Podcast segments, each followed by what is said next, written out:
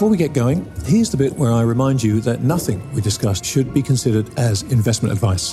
This conversation is for informational and hopefully entertainment purposes only. So, while we hope you find it both informative and entertaining, please do your own research or speak to a financial advisor before putting a dime of your money into these crazy markets.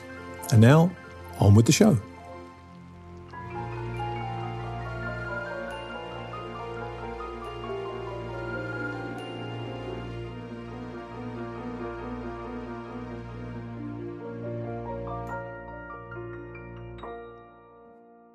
Welcome, everybody, to another edition of This Week in Doom. Joining me, bringing the doom as always, and hopefully uh, a few rays of sunshine, the green chicken himself, Doomberg. Hi, matey. How are you?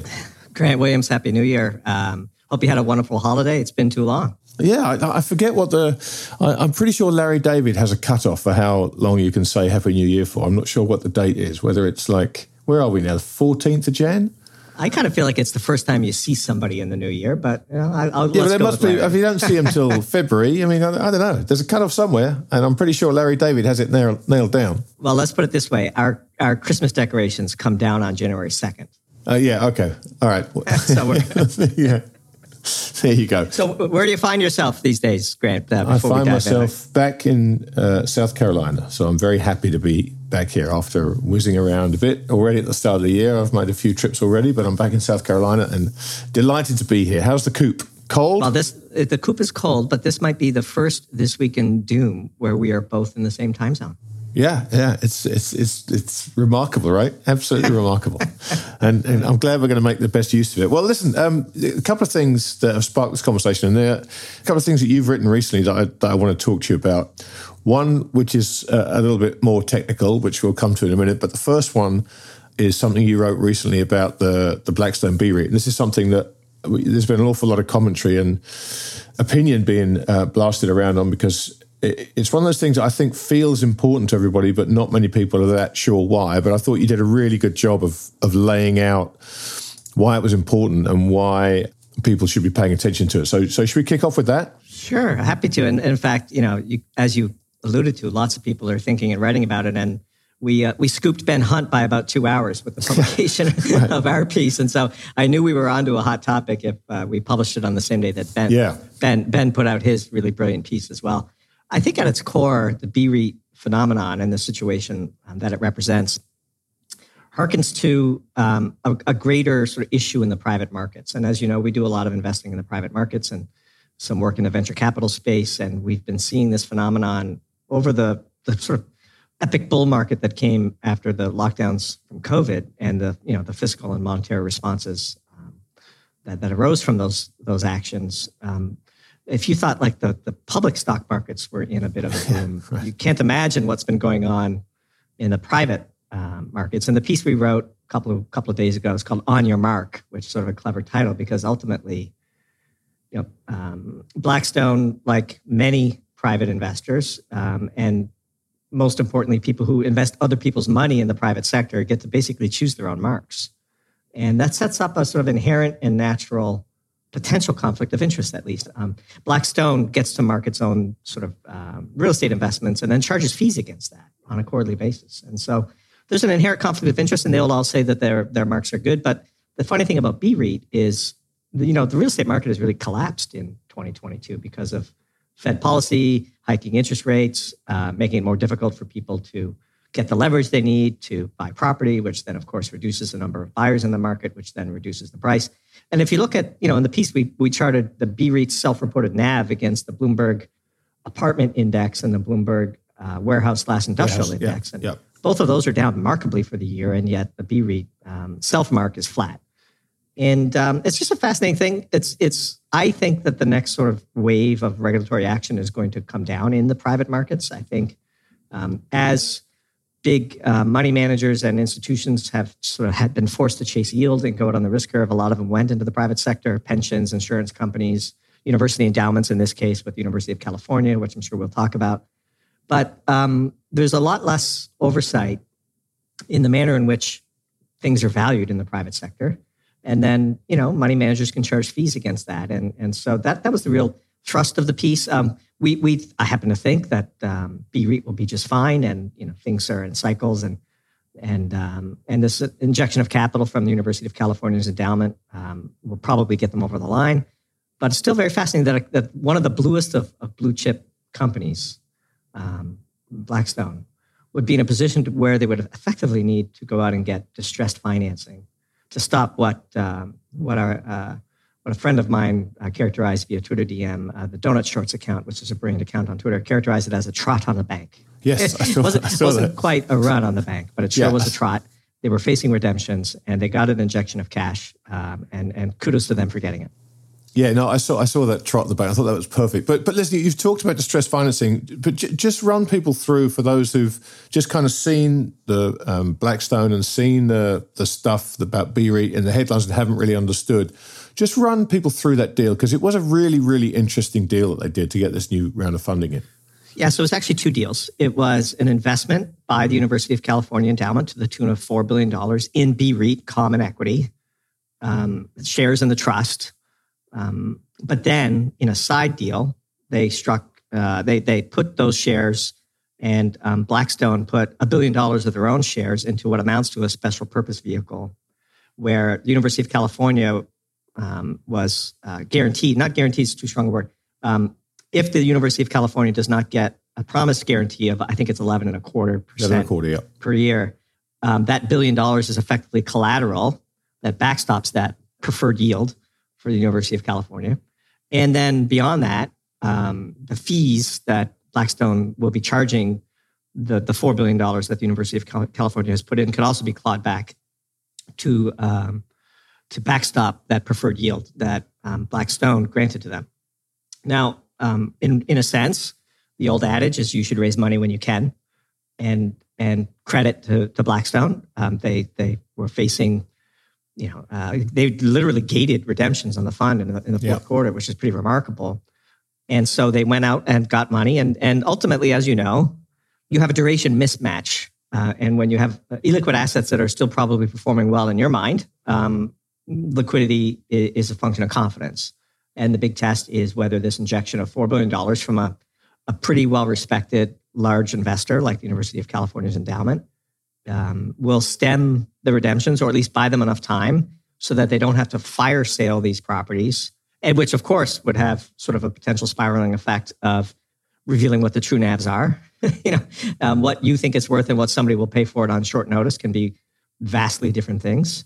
As this, this is a, story in finance that's as old as time, right? This is this is how these things always go. And the big mistake we believe um, is that they marketed this thing very aggressively to the retail uh, investor uh, through you know RIAs and and so on. And and as we mentioned in the piece, you know you could have as, a net worth as little as seventy thousand dollars as long as you could prove a seventy thousand dollar a year income and you are you know qualified to participate in BREIT. And this was really you know they brag about two hundred thousand investors, but if if the you know if the fund is worth 70 billion i think it is then you're talking about $300000 average investment size.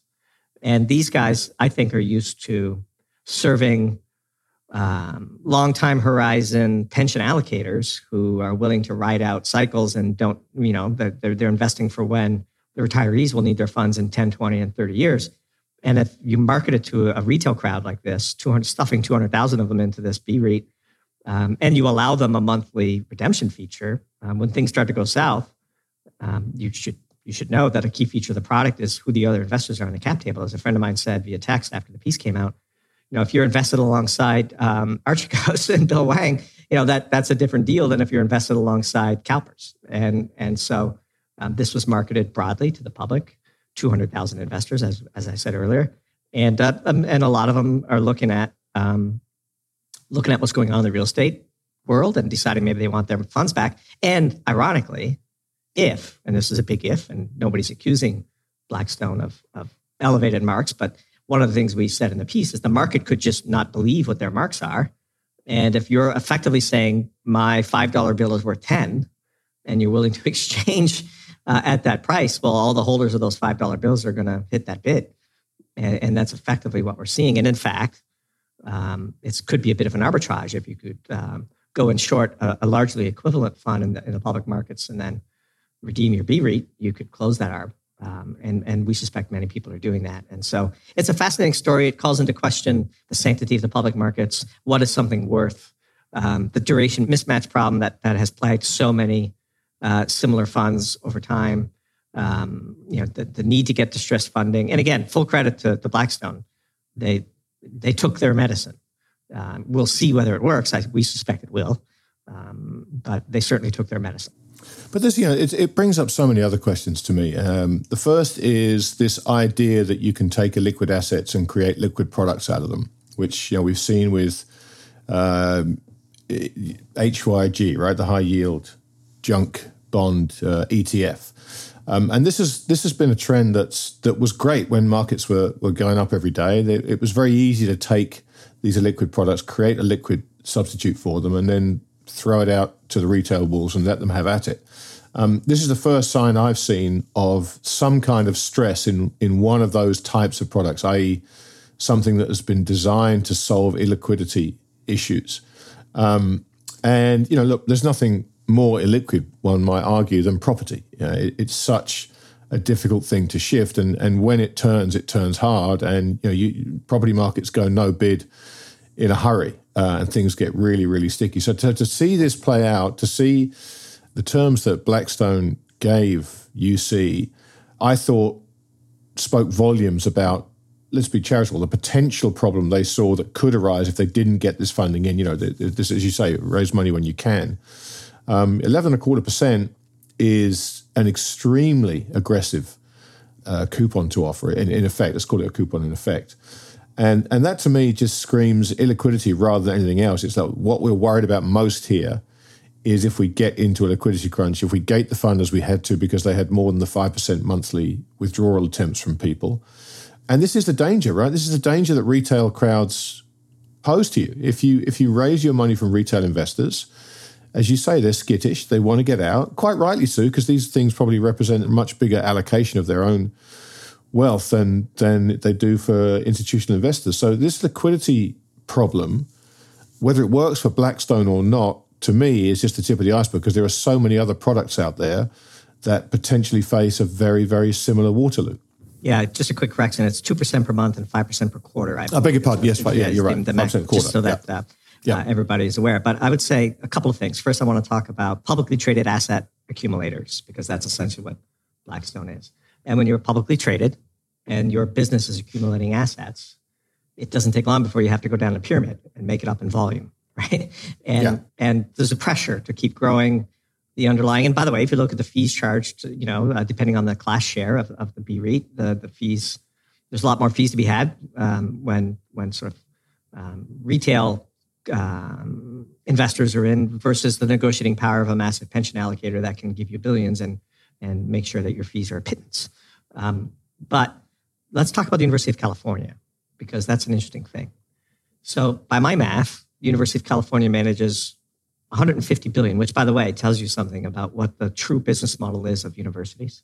Right. Um, but they're putting 2.6 percent of, by my math, uh, 2.6 uh, percent of their entire portfolio into one investment, and one wonders the true depth and breadth of the entanglement that the University of California has with Blackstone. I suspect it's in the billions across a variety of other products. And, you know, if the trot on B REIT turned into a run, which turned into a confidence scare on the entire Blackstone franchise, which seems unthinkable. Um, lots of things seemed unthinkable in 08, 09 too, until they happened. Um, the, the University of California might in fact be bailing itself out here in a way, which is an interesting angle. We didn't, we decided against putting that in the piece, but because um, it's just perhaps with a follow up. But what's going on at the University of California where they feel that uh, 2.6% allocation to a single investment. And you know, you, are familiar with people who manage large endowments and yes. funds. 2.6% is a heavily concentrated bet, even if it's backstopped essentially by Blackstone's, you know, uh, book of business. Because ultimately, I, I, can't imagine that Blackstone would allow B REIT to uh, to go under. You know, like I mean, to talk extreme, to talk full doom. I put full doom on yeah, um, right. But you, you could have imagined like the trot turning into a run, turning into a common. What other products can you redeem out of Blackstone? And then people start pulling their funds, and you know then the stock starts to crater, and it, it sort of becomes a, a snowball rolling down the hill. And and the University of California's entire relationship with Blackstone is something that we're kind of interested to dig into for potentially for a future piece. But uh, there's a little more to the story than just savvy UC investor uh, gets distressed funding deal from Blackstone. And as we said in the piece, by the way, the thing that's jarring about this is Blackstone's usually on the other end of these deals. Yeah. these are the types of deals that they do, that they impose on, on people that need the money. And it's sort of Warren Buffett style with his preferred equity uh, during the during the global financial crisis. Well, I mean, two things occur to me. One is that pension funds are um, they're not outliers. Pension funds tend to behave and move in herds. You, you don't really find that many outliers in the way pension funds allocate their assets. So, you know, when I saw that, I, I don't assume that UC are acting in a completely different way to every other pension fund. Um, you know, these guys all talk together. They all go to the same forums, the same conferences. They they share ideas. They share um, you know strategies. So I, would I'd be staggered if this was an, a massive outlier in terms of style. Well, um, also don't forget this is an endowment which has some pension funds within it, but it's even uh, at the right. broader level. And and the school that um, that sort of broke path on this is Yale, of course, with, and Harvard with their large endowments, yeah. and they all went private. And again, when you're investing privately, we do it. We love it. Um, you can get outsized returns. You can help the management team. You don't have to worry about daily mark to market. But you said something earlier that's really important. When you try to create liquidity for illiquid assets, it never works because nobody wants to give up the liquidity premium. In other words, the reason why real estate, if you have the patience and the time horizon and the bankroll to get through the cycles, the reason why it gives you excess return is because embedded in that return is a premium for the fact that these things aren't liquid. And so it's kind of like much of financialization. You're trying to have your cake and eat it too, which only works for so long. And that gets tested when times of crisis happen and people are very hungry. people eat when they're hungry, and you can't have your cake and expect people not to eat it um, when they get hungry. Well, I think the other interesting thing is we've seen the first signs of stress in markets recently, and, and, obviously not just traditional assets, but also digital assets. And it was funny to me that one of the first bodies to kind of half float to the surface in the FTX collapse was a big pension fund, the Ontario Teachers Pension Fund, which speaks to me. Uh, you mentioned how people have had to chase yield. To do that, they've had to take on investments that perhaps they wouldn't have done in normal times. And they've also had to, it would appear, based on what we know from FTX so far, pass on a, level of due diligence that one cannot help but associate with pensions and endowments. And I've and I've gone and spoken to both in my former life, uh, looking to raise money, and I, I I know how difficult it's always been to go through the process of satisfying the due diligence requirements of those types of institutions. So, you know, what do you make of the fact that these two things are happening at the same time? One, they're cutting deals that seem to have a reason other than pure commercialism to be done from one or both sides. And two, there are question marks over the due diligence process now of, of things like endowments and pension funds. So this is an interesting thing. And uh, you know my, my background and, and, the work I've done in the VC sector. And um, what happened in 21, especially, and into 22, it was literally a full blown mania in the VC space. And when you're in a mania, the only thing that matters is deal flow and deal access. And um, if you look at the documents, um, Sam Bankman Fried effectively dictated his terms. And one of the terms was there shall be no due diligence. Yeah. You're either in or you're not. And, um, you know, this seems so bizarre to people but when you're seeing, you know, pension A get invested in a private company that does uh, a Series A that you're in, and then nine months later does a Series B at 13 times its prior valuation, um, and the next Series A comes along with a hot founder, you're looking to get 13 times return, and and you don't really care about the due diligence, and and this mania that blew up in the private markets was pretty profound. Uh, it's under the radar because the average investor doesn't participate in private markets. It's not really the stuff of CNBC and the Wall Street Journal. But just to give you an example, um, Tiger Global, which is um, a fund that our mutual friend Marc Cohodes has been been uh, let's just say uh, discussing on on Twitter for some time. In in the year 2021, I believe they did uh, a deal a day, right? Which is unfathomable. Like it and and you come to find out that they've outsourced their due diligence to Bain, of all places. And look, I know the McKinseys and the Bains and the and the BCGs of the world. These are fresh out of college, ambitious people, very bright people with zero experience. Well, and incentivized to do deals, right? Exactly. I mean, and so, you know, a deal a day for a VC fund makes uh, look look uh, careful and prudent. I mean, yeah. you literally can't do due So literally, it's just deal flow and deal access. And if you get it on the seed round, and it does a B and a C and maybe a secondary on the D, and you get your, you know, three times what you put in out, and you're still rolling another 10x of what you put in. You know, you want to get in those deals, and it's like every other mania. Ontario Teachers Pension Fund is no different than Grant Williams in that regard. Um, if, if you're seeing a mania going on, you want to be part of it. Everybody, same thing with the whole crypto space in general. Like, of course, it was. Now, I, I say Grant Williams. You and I have been skeptical of such manias and, and are unlikely to get caught up in them. But to the average investor who hasn't lived through these cycles, I lived through 08, 09. My company nearly went bankrupt. Like I know what it's like. I know where stocks can go. You came to market, you know, with the 87 crash, and this has shaped your experience. Um, once you've lived through one of those, you sort of, if you're smart, you have the battle scars and you, and you avoid such things. I, I, I've lost precisely zero money in crypto in, in the past two years. Um, but in the VC space, boy, the mania was high. The, the froth was amazing. And we're still not, I mean, a lot of these companies are still in denial. Like they, they need to raise funds. You know, in our work, we're focusing on getting uh, good investments at companies that are in need of money, but are very close to cash flow break even that that they could support themselves in a worst case scenario. A lot of these unicorns that are basically just cash burners hoping to ultimately find a greater fool to sell into, they're all going to zero, like zero. And and the, the private market has not yet taken its medicine, I believe. Well, the interesting thing that I've noticed in the last few weeks, the conversations I've had, well, let's call it six or eight weeks, uh, the number of times someone has said to me these exact words, but now I'm getting paid four and a half percent to wait. And I, I think people underestimate the difference that that makes. The fact that people can sit in two year notes and get 4% plus. People tend to think about what that is below the inflation rate. So, well, 4% isn't covering your inflation nut. And that's just not the way people think about it.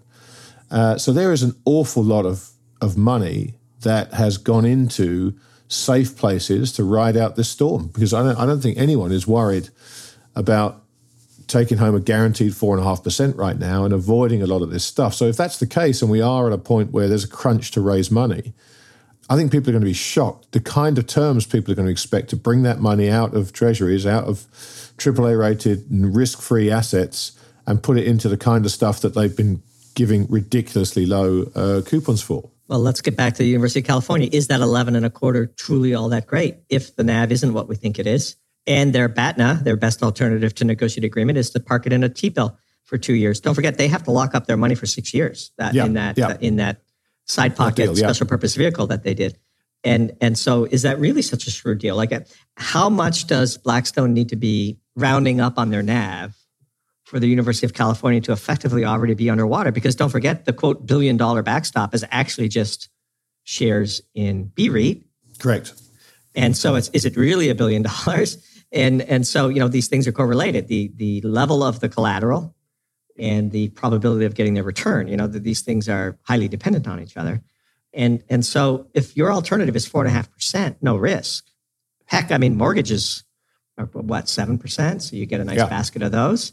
Like, the, the, was this truly the best deal that University of California had on offer? And this gets back to the other question is what is the level of entanglement with Blackstone and the University of California? And, and were they was this truly a shrewd deal or a deal that both sides had to make uh, in a sort of uh, mutually assured destruction if they didn't?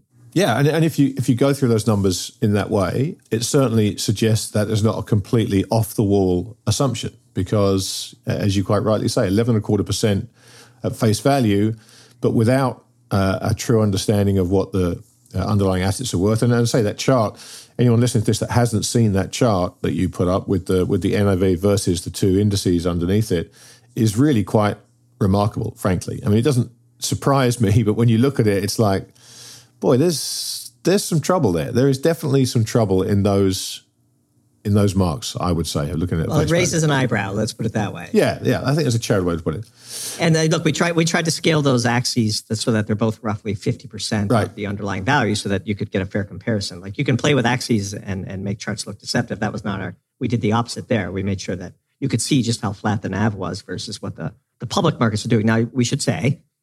Um, publicly traded REITs can deviate from their NAV substantially because they are ultimately an expression of the supply and demand for those shares with some correlation to what the market believes the underlying assets are worth. And so it's a bit unfair to directly compare private and, and public markets without at least giving that caveat. Agreed. But it is an indication of what's going on, or at least what the market believes is going on in, in the sector. And look, you could see for yourself, open the newspaper, like the real estate market is in big trouble in the US. And they say, Blackstone, in Blackstone's defense, they say, we are in the high end of the market. We've bought really great properties. They're performing well. Our income against these properties is 13%. We're paying our dividend. Um, you know, these are in the Sun Belt. This is warehouses and, and multifamily homes. Yep. This is where you want to be, yada, yada, yada, yada. All true, right? All true. But doesn't necessarily mean that it's differentiated against the market. Exactly. Because I don't know how you put several tens of billions of dollars to work without A, affecting the price and B, out, out, outperforming everybody else who's trying to do the same, right? And, and like, are they truly that much smarter? and better at real estate at Blackstone than pick your favorite. Because there's a lot of public REITs out there of similar size. And it's not clear to me that Blackstone is just uniquely finding all the jewels. Like there's a lot of really talented people in real estate who know what they're doing. Well, and this is this is my observation of real estate as well. The people I've seen who do this on a smaller scale do it remarkably well. As soon as you get to the scale of a Blackstone, it does give you the kind of bargaining power you need to put deals together. But on the other hand, it absolutely impairs your ability to do the best deals because the best deals aren't big enough for Blackstone anymore. So, well, ironically, right. what they claim it gives them is a lower cost of capital, so they can do this at scale. But now you see what their true cost of capital is when they need it, yeah. which is a yeah. deal they cut with the University of California. No, exactly so right. It's a fascinating story across many, many levels, and and I'm, I'm glad I'm glad that you chose this piece for us to talk about because it was a fun one to write and. Uh, and it certainly provoked a lot of uh, interesting emails in response. Well, the, the, other piece we're going to talk about, I say, is a lot more technical, so I'm going to save that because I want to I want to just talk to you about something that um, your piece put me in mind of, and I just um, I just finished watching the Madoff documentary on Netflix, which I, I highly recommend to people. You know, it's, it's funny. It's we're what, 14 years removed, almost 15 years removed from the Madoff scandal. And you know, I think anyone that was in markets at the time remembers what a seismic shock it was. But it's only now going back and watching this documentary and realizing, um, which is a very comprehensive look at it. It's four parts. It's you know, roughly four hours long, um, and they do a really good job of bringing in people who were up to their necks in this whole process. So it's not just like you know a couple of guys talking about it who weren't really that close to the action, and you realize just how appalling a job the regulators did at the time, the SEC. They interview at length Harry Markopolos who was just an extraordinary figure in the whole case. And, you know, when Harry first wrote to the SEC uh, in 2000 saying this thing was a fraud, and he goes through his initial submission, which laid it on a silver platter for the SEC and basically said, Look, I'm going to prove to you that this thing's a fraud, lays it out very clearly, uh, and they just never got back to him. Um, literally no response whatsoever. And he warned them in 2000, 2005, 2007, and 2008 before it all collapsed and they showed you know short clips of the congressional hearings on this thing, and and they talked about how these things were the most contentious things since Watergate, with everybody ripping the SEC a new one. And as I watched that, uh, a couple of things occurred to me. You know, first I, I remember just how galling this whole thing was when it went down, but it was 15 years ago now. But you realize now, looking around the world today, you realize that the you know now we've got Gary Gensler in charge of the SEC, and I'm I'm thinking about Tether, uh, particularly came to mind, um, but also FTX and the and the lack of regulatory oversight that seems to be rampant in the crypto space, and I'm just stunned to see just how little seems to be done. When you when you watch that Madoff documentary in context and you see the uh, the attitude of policymakers towards the regulators at the time, you think to yourself, boy, they must have really shaken that agency up.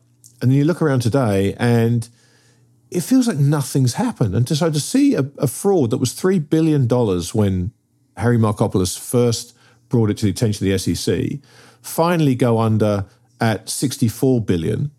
You, you just have to wonder what the hell it takes before the regulators actually start regulating rather than cleaning up the site of the crash. And, and you know, when you wrote this piece and you talked about we had 200,000 retail investors in this thing, it just brought that home to me. So I'm curious as to your thoughts. I don't know if you've seen that documentary or not, but I'm curious as to your thoughts of regulators and why they seem to be asleep at the wheel, whether it be the SEC or the NHTSB or uh, the NTSB, all of them seem to be completely derelict at the moment. So it's funny because the piece we wrote before on your mark, which covered BREIT, was a piece called Unnatural Immunity, which goes into what we believe is going to be, once this fraud cycle does burst, a renewed emphasis on what we call sort of the personification of corporate crime. Now, in frauds, financial frauds like Ponzi schemes, it's very clear. Like SBF is a person, he was in charge, he made these decisions.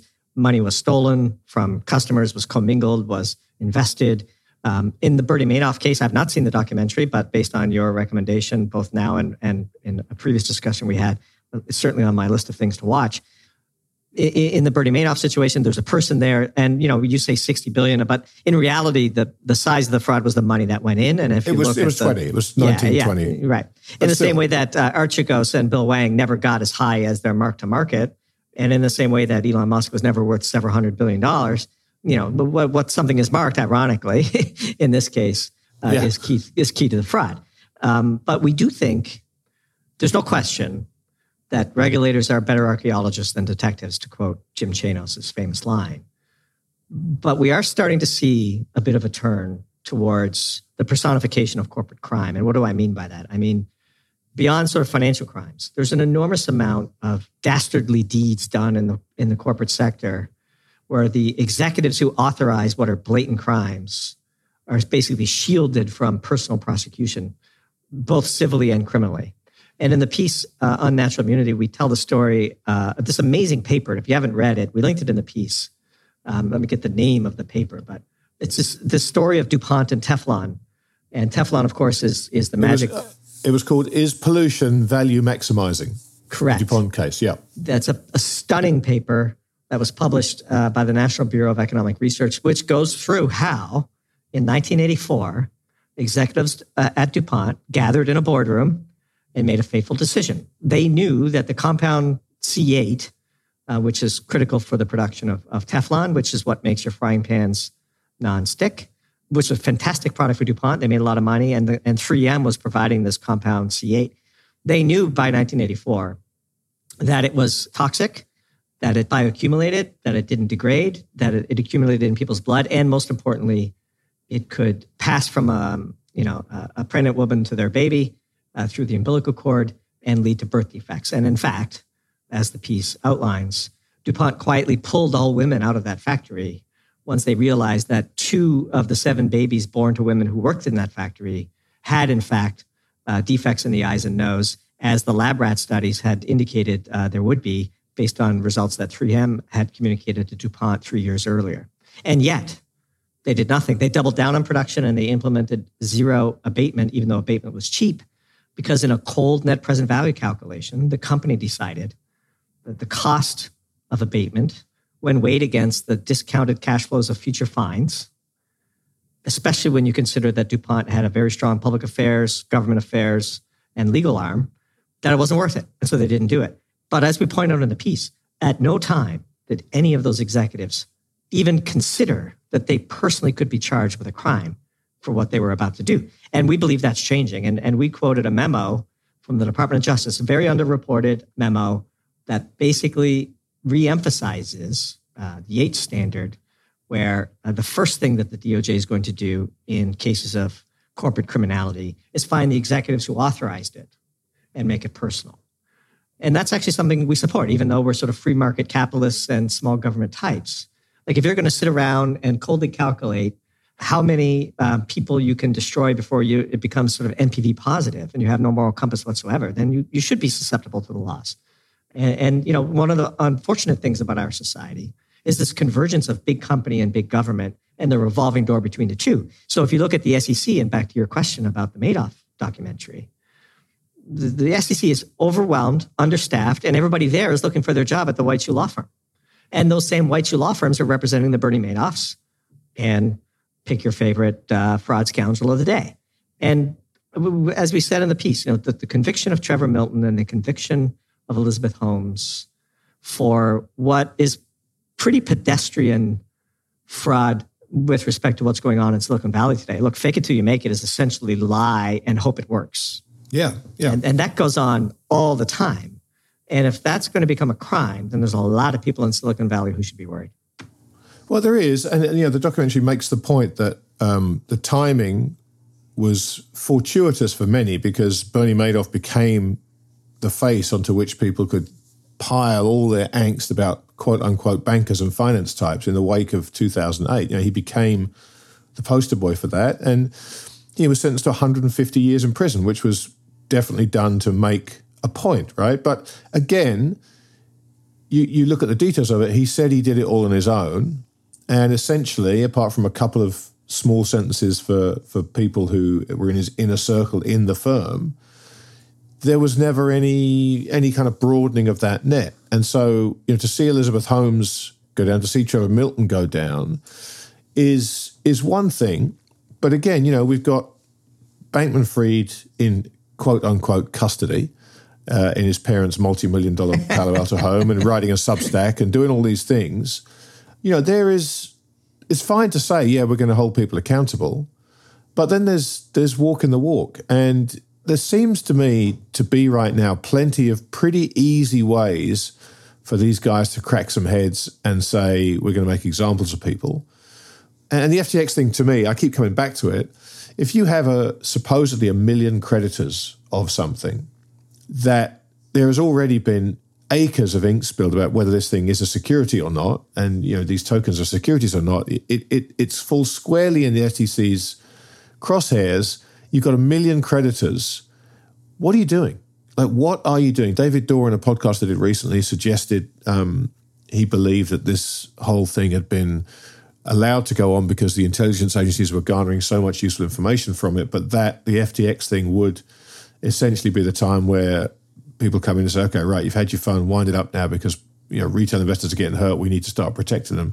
Whether that's true or not, I don't know. It's certainly plausible to me, but I still, as a cynical man who's been in the finance game for the best part of forty years now, I just I remain completely unconvinced that the regulators will do anything meaningful to stop this stuff happening rather than let a whole bunch of it happen and then make a, a, some kind of example of someone to say, hey, don't do it again. So it's fascinating, lot, lots to unpack there. But I would start by saying it is funny that he Madoff was essentially the only person who went to jail in the global financial crisis, right? And, right. Um, and one of the things we point out in this piece is just how difficult it can be to prosecute somebody in the corporate crime setting. And we talked about a chief engineer of Empire Bulkers who was charged with concealing, you know, deliberate pollution and failing to report hazardous conditions on board one of their bulk carriers. And even though the company pled guilty and collaborated with the prosecutors, he was acquitted at trial of all charges. And then we tell the story of, of uh, Paul Kruse, who is the former CEO of the ice cream maker Blue Bell, and his response to a product recall was deemed by prosecutors to be uh, insufficient to the task. And first set of charges were dismissed on a technicality. The second was a hung jury, 10-2 in favor of acquitting. And He's up on trial again for the third time in April. And this has been seven years, this saga. The amount of resources, public resources, time, and skill needed to actually prosecute people can be overwhelming. And so, um, having said all of that, though, back to Gary Gensler, I did find it very interesting that he charged both Gemini and Genesis this week with, as you mentioned, trafficking in unregistered securities essentially through their earn program. And it's fascinating to watch the Winklevoss twins on Twitter um, trying to get their money back out of out of Barry Silbert and and the DCG group. At the same time, amazingly, back to this uh, phenomenon of lack of respect for regulators and no fear of the market. that one of the Winklevoss twins was on Twitter decrying this charge by the SEC for trafficking in unregistered securities as a quote. What do they call it? A a uh, a parking ticket. And uh, you know, it, just amazing to me that you would go and tweet and dunk on the SEC in the middle of being charged by them it, it just shows you that we have an entire generation of people that have no respect at all for regulators. And maybe it's maybe that's the correct assessment because they haven't earned it. You know, right. an effective regulator is one who is feared. And based on what we see on Twitter, nobody's afraid of Gary Gensler. No, no one's afraid of Gary Gensler, and no one's afraid of the SEC as a, as a as an institution. You know, I, I remember my days on Wall Street. They did seem to carry a stick. Now, a lot of it was nonsense and just time consuming and a waste of time, and they certainly took on cases that were ridiculous, frankly, and that, and that seemed to stem from the fact that they had far too few people working there with industry experience. They had an awful lot of lawyers in there who could look at something that happened, see some patterns that they thought were wrong, where a, a five minute conversation with a, someone who was experienced trader would say, well, no, it's very clear what happened here, X, Y, Z. But still, you know, you lived in fear of the SEC and the NASD because you knew that if you got embroiled in one of those things, it was it was going to be an absolute nightmare for you. It's going to go on forever. There'll be lawyers involved. But it just seems to me, and you know, we go back to Elon Musk that stating on national TV after he'd settled with them, you know, I, you know, I want to be quite clear. I, I do not respect the SEC. And when you when you have people like the richest man in the world, although he wasn't at the time, publicly declaring that he has no respect for an organization that's just fined him and supposedly, you know, hauled him over the coals, what do you expect? You know, what do you expect? Well, funny you should mention because in that piece we do point out that there is one regulator that should be feared that has a, a recent track record of cracking down pretty hard, which is the FTC. Right. And the FTC fined Facebook $5 billion. As we mentioned in the piece, they just put somebody in jail. The, the former chief security officer of Uber was put in jail. Rare perp walk for an executive was put in jail for uh, obstructing justice in an FTC investigation around a data breach. And the one thing that I believe the market is potentially underestimating, and certainly Elon might be underestimating, is that the FTC has Twitter under a strict agreement based on some prior data breaches, a consent decree, basically. And um, it looks like he's basically ignoring it, or at least the people that um, were at Twitter, whose job it was to make sure that they were satisfying that uh, strict consent decree, are all gone. And it looks like at least two of them are collaborating or blowing the whistle uh, and working with the FTC uh, based on a piece that we quoted. And whatever you think of Elon's takeover of Twitter, and it certainly has been fascinating to watch, I suspect that Twitter would be unable to withstand financially a significant fine from the FTC at this point, given what little we know about their finances and the trouble the bankers are having offloading the massive amount of debt that was saddled onto that company in order to pay for it. Yeah, I mean, it, it is fascinating, but it, t- it tends to be at you know at times like this when there is stress in the markets and people are losing money. You know, this is the time when, as you say, they do need a bad guy and they need to see a bad guy punished. And uh, like I said, it seems to me there are bad guys everywhere, and even if you just go after them hard, any convictions are going to happen years down the line, most likely.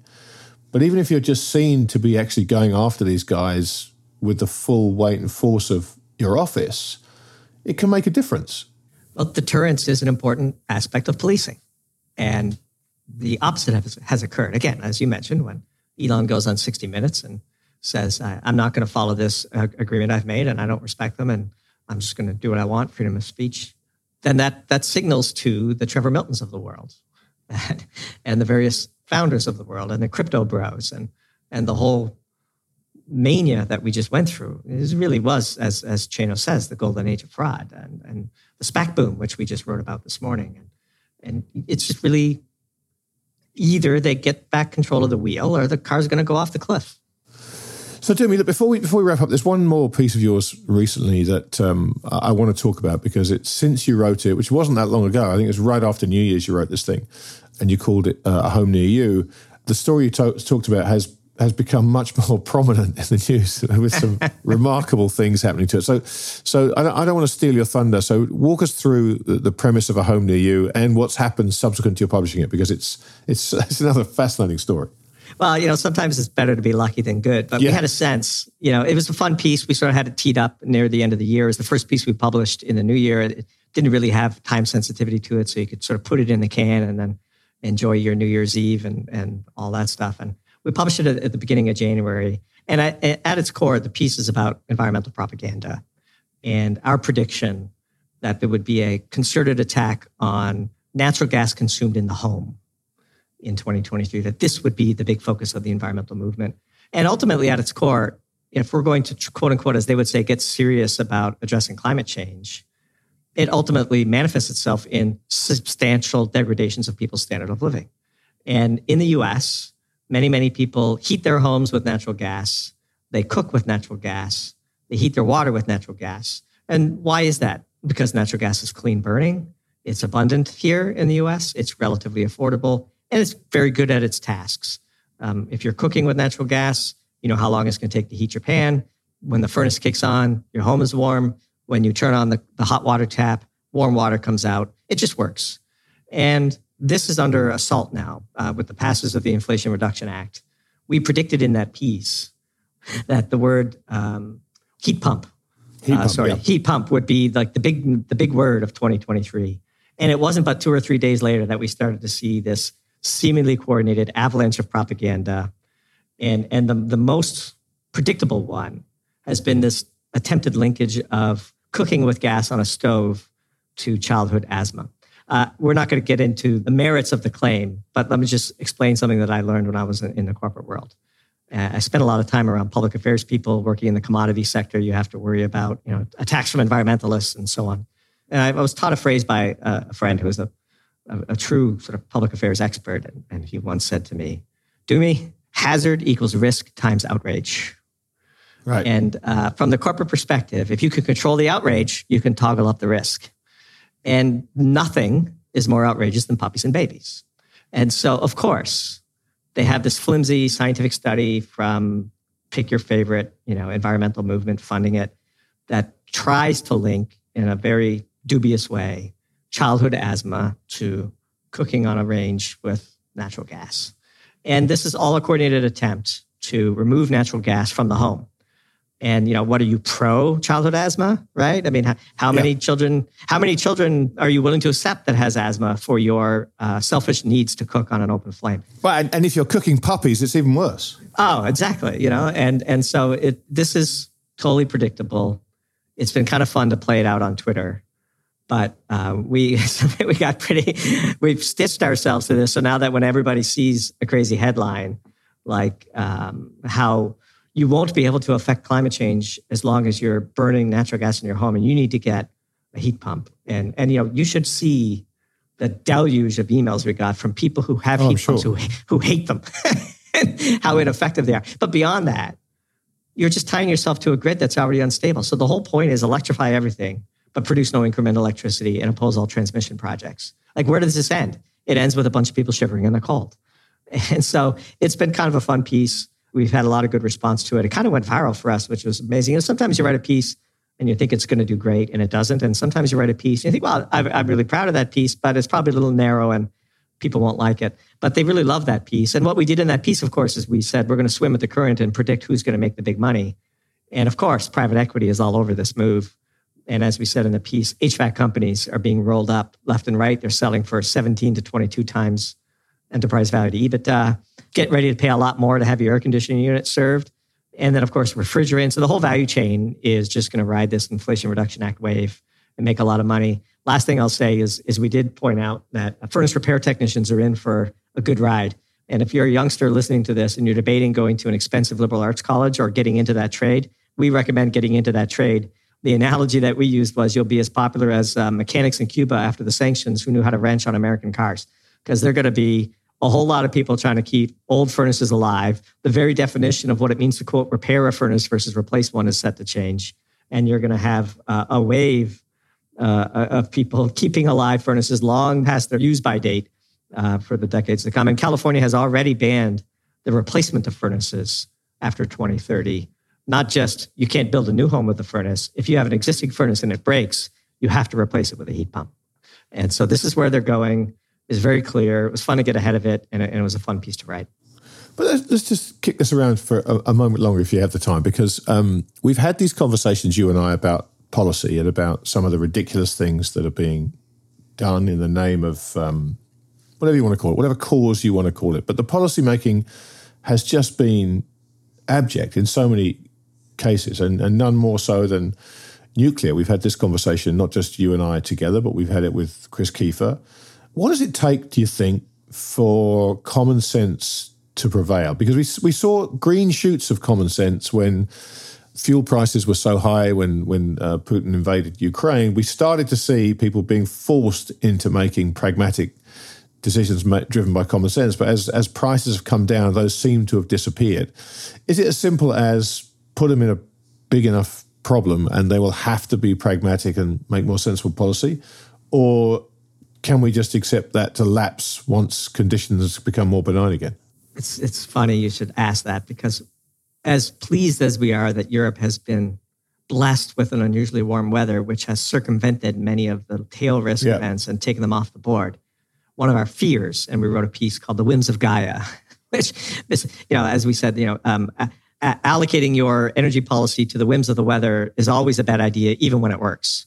And and it looks like it's working in Europe, and and thankfully for our friends and, and subscribers in Europe, but one of our fears is that policymakers will take all the wrong lessons from this. Exactly. As you as you know, expected value is probability times consequence. And just because you rolled the dice and got lucky and you avoided a significantly negative consequence doesn't mean you should double down and do it again because now you feel as though it's not going to matter. And we still have some winter to go, knock on wood that it stays warm and that Europe gets through. But if they learn all the wrong lessons, continue dismantling the nuclear power plants, continue this headlong rush into intermittent power to replace it, there's going to come a time where they roll the dice and it comes up snake eyes. And then people will be wondering who to blame. There'll be a, an epic uh, blame storming game that will follow. And so, to your question, it's this amazing sort of dilemma. You can't really affect political change until there's enough political pain to force it. But nobody would wish the amount of political pain that is needed to force such change on any on anybody, and certainly not us. And so you would hope that a near miss would cause you to do sort of a, a, root cause analysis and maybe change your ways. But we suspect that because the near miss was more miss than near, they will take the exact opposite conclusions from this event. And they will keep pushing us down this road until the pain is actually met. It, it seems as though realized pain is unavoidable before change is forced. No amount of logic, debate, discourse, science is going to change policymakers' minds. And, you know, this fundamental dilemma that heat pumps represent, which is environmentalists demand less people living at a lower standard of living. But we live broadly in democracies, and those are wildly unpopular policies. And so they always have to backdoor their way to lie, to fudge the numbers, to shame. And heat pumps is just the next manifestation of that. I can assure you that if uh, the Biden administration outlawed natural gas furnaces, they would lose the next election. and so it's always this way. It's kind of interesting to watch. It's great fodder for Doomberg. We'll never run out of things to write about, but it's uh, it is still pretty. I, I I don't think that they're suddenly going to wake up with an abundance of wisdom anytime soon. Well, mate, listen, from real estate pooling to the Winklevi twins to HVAC pumps, we've covered all sorts of things in this last hour. And as always, it's Teflon. Just, we had Teflon. we had Teflon. That. We had Teflon. Yeah, but we just couldn't make that stick. Bernie Madoff. Bernie Madoff. Bernie Madoff. Yeah, and the SEC and Gensler, and there's always so much to talk about. And um, I'm so grateful for you to take the time to have another one of these conversations with me because uh, you know I don't think you and I are ever going to solve the problems of the world with these conversations, but it's just fascinating to put some of these things on people's radars. And you guys at Doomberg do such a fantastic job of putting these things on people's radars, things that you, you really have to look for them to find these stories. But it's amazing how many of them move from, you know, page 17 in the C section to the front page within a month or so of you putting these things together. So kudos to, to all of you over there. Yes, thanks, Grant. And you know, when you find what you're meant to be doing in life, just keep doing it. And that's the motto of the Doomberg team. This is what we were meant to be doing. It's always a blast to talk to you and, and to your subscribers. And um, you know, I think because we talked about so many topics today, that's just proof that we don't talk enough and that we yeah. should do this more often. So exactly but, uh, right. always fun to do, and um, you're looking great this early in the new year. We'll go we'll go with that characterization. And um, thanks a lot for having me on, and, and, it was a blast. All right, buddy, it's good to talk to you. So uh, just before you disappear back uh, to plume your feathers, let everybody know who doesn't already subscribe to you, which would be a huge mistake for them, uh, how they can learn out more about what uh, what you guys at Doomberg are doing. Yeah everything we publish is on doomberg.substack.com, which is the work of our lives and a thrill to do. And uh, it's been really, truly amazing for us to to build this business and, and to enjoy doing what we love and to have the response that we've had. We're 100% subscriber supported, like you. And so we, we like you, accept no advertising and, and no sponsorships, which means, like you, we can be uh, completely provocative and ha- enjoy full editorial freedom. And, and both of us, I think, uh, take full advantage of that blessing. And without the support of our subscribers and without the support of your subscribers, uh, none of this would be possible. And so I mostly just want to express my gratitude as we begin 2023 to the listeners of this podcast and to everybody who pays for either of our content. Uh, you truly do uh, support some people who are, are, pursuing their life's passion, and, and we're deeply, deeply grateful uh, for every single one of them. Amen. Couldn't have put that better myself. My friend, it's always good to speak to you. And uh, yeah, you're right. Let's do it again soon. All right. Talk to you soon. Take care. Bye bye.